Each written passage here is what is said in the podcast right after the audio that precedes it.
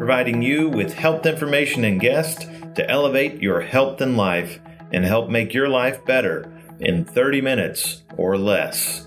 This is the Frontline Health Podcast. Welcome to Frontline Health by CenturionLabs.com.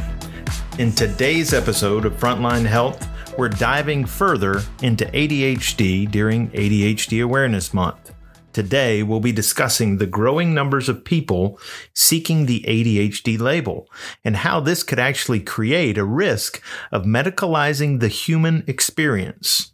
As more and more people seek a diagnosis of attention deficit hyperactivity disorder, a debate among mental health specialists is on the rise about the implications of diagnostic labels. Are we pathologizing everyday behaviors and experiences rather than addressing the underlying psychological issues?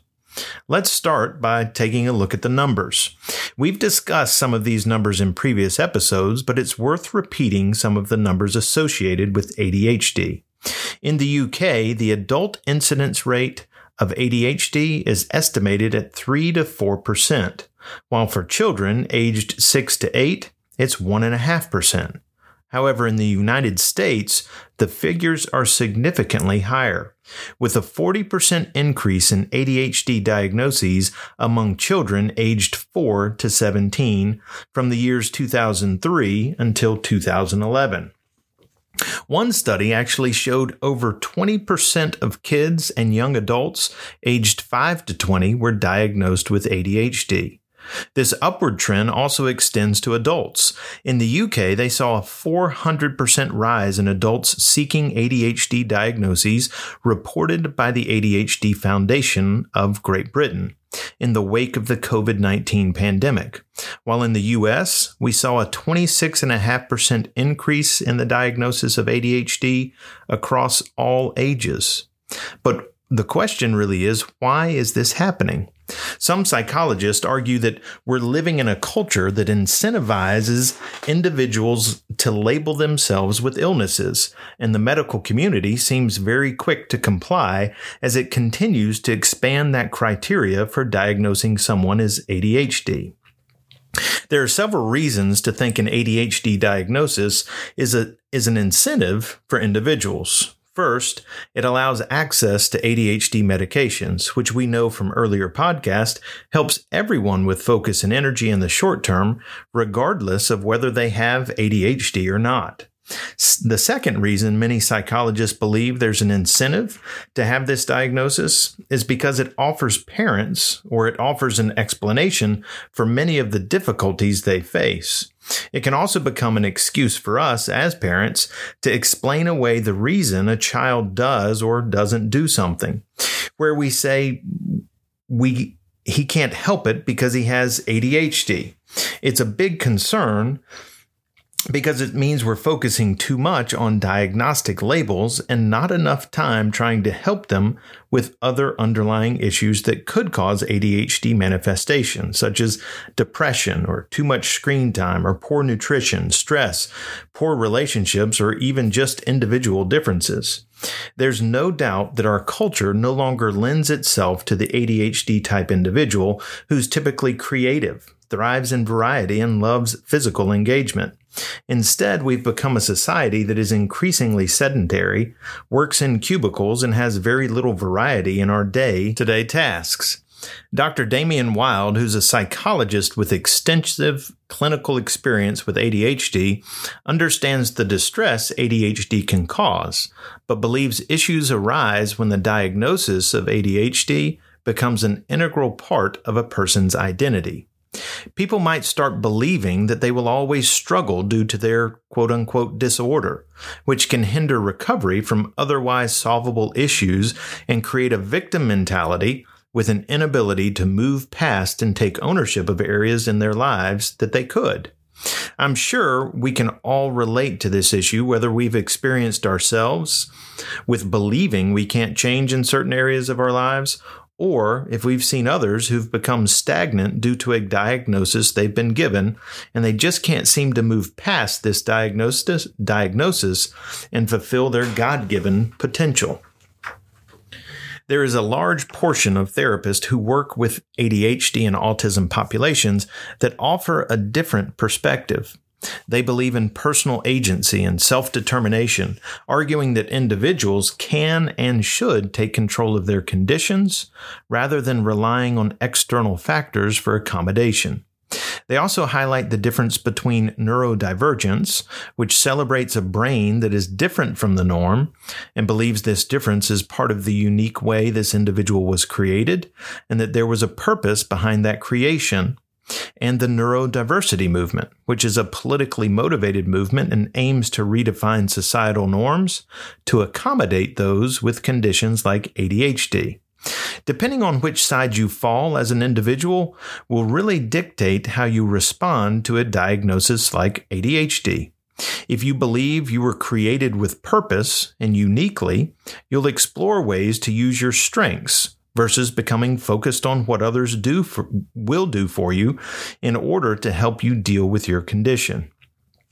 It takes all the power from the individual and starts to create an unhealthy reliance on society to deal with your issues.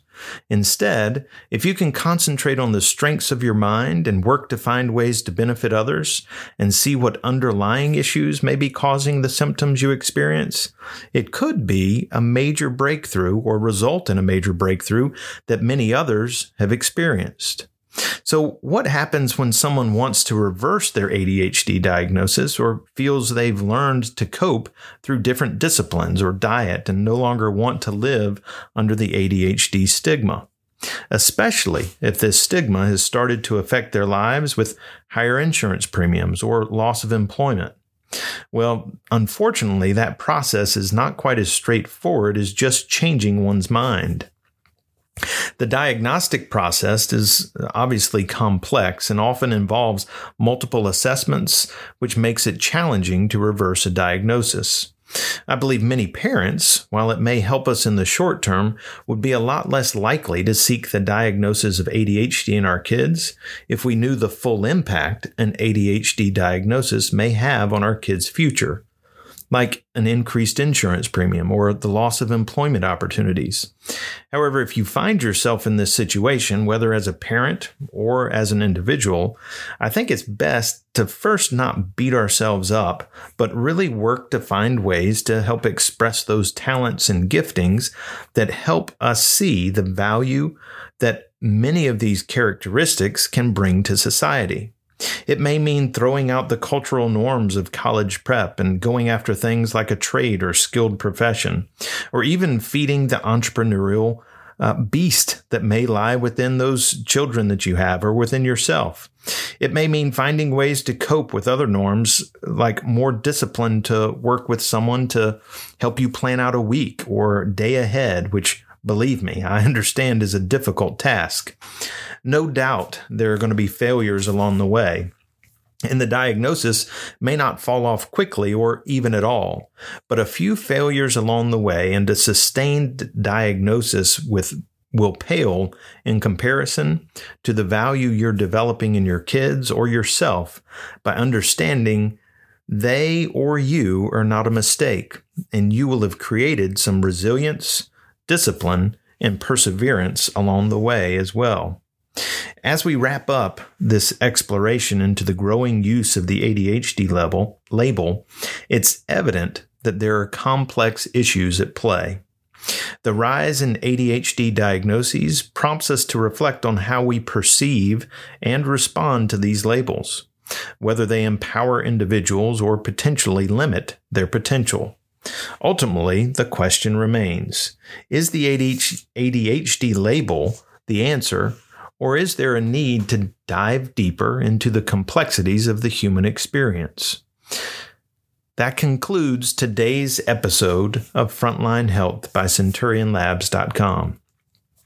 I hope you found this exploration of ADHD and its diagnosis both thoughtful and informative, and also hope it will be a catalyst for you to take ownership of your health.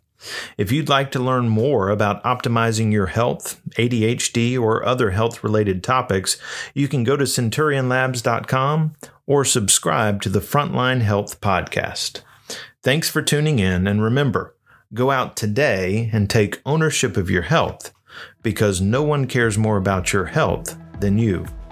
Until next time, take care and stay healthy.